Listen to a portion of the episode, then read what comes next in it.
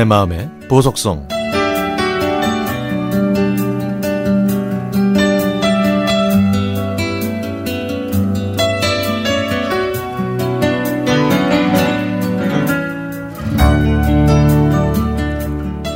시골에서 팔남매의 장남으로 태어나신 아빠.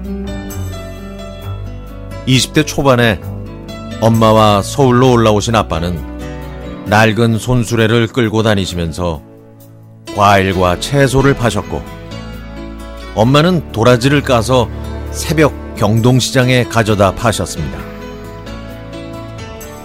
부모님께서는 정말 부지런하게 사셨죠.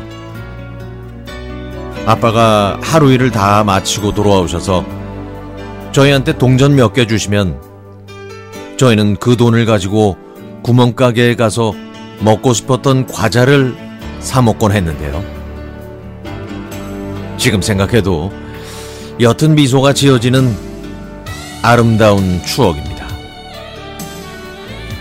부모님은 장사를 하셨기 때문에 새벽부터 시장에 가셔야 했고, 그래서 아빠는 단 하루도 늦잠을 주무신 적이 없습니다.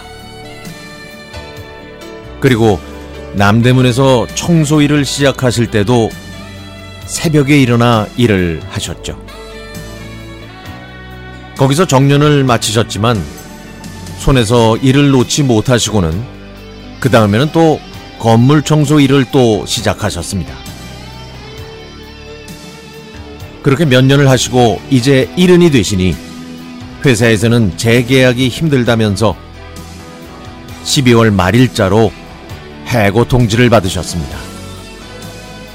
일은 11월까지만 하고 12월부터는 그냥 집에서 쉬시라고 했다는군요. 그래서 아빠는 이제 다 끝이구나 하시면서 많이 우울해 하셨습니다. 더 일할 수 있다는 아빠가 낙담하시는 모습을 보고 저는 눈물을 흘렸죠. 아빠도 이젠 연세가 많이 들었고 제 곁에 계실 날이 얼마 남지 않았다는 생각이 들어서 펑펑 울었습니다.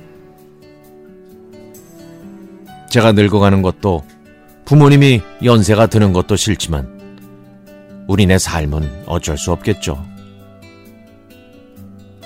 20대 초반부터 새벽 일을 하신 아빠. 오늘 처음으로 늦잠을 좀 주무셨나 궁금해서 전화를 드렸더니 역시나 새벽부터 일어나 계시네요. 엄마는 식당에 일하러 가셔서 혼자 식사하시고 설거지 하신다고 하셨습니다. 정말 부지런하시죠? 이제 살만하니까 일 좀 그만하시고 여유를 즐기시라고 아무리 말씀드려도 일을 해야지 건강하다고 말씀하시는 우리 아빠. 이제 정말 맛있는 거 많이 드시고 여행도 다니시면서 그냥 소풍 같은 삶을 즐기셨으면 좋겠습니다. 이 세상 모든 부모님이 그렇듯 자식이 제일 우선인 저희 엄마 아빠. 사랑합니다. 근래에 엄마가 사랑한다는 문자를 자주 보내주시는데요. 저는 그게 제 마음대로 잘 안 되더라고요.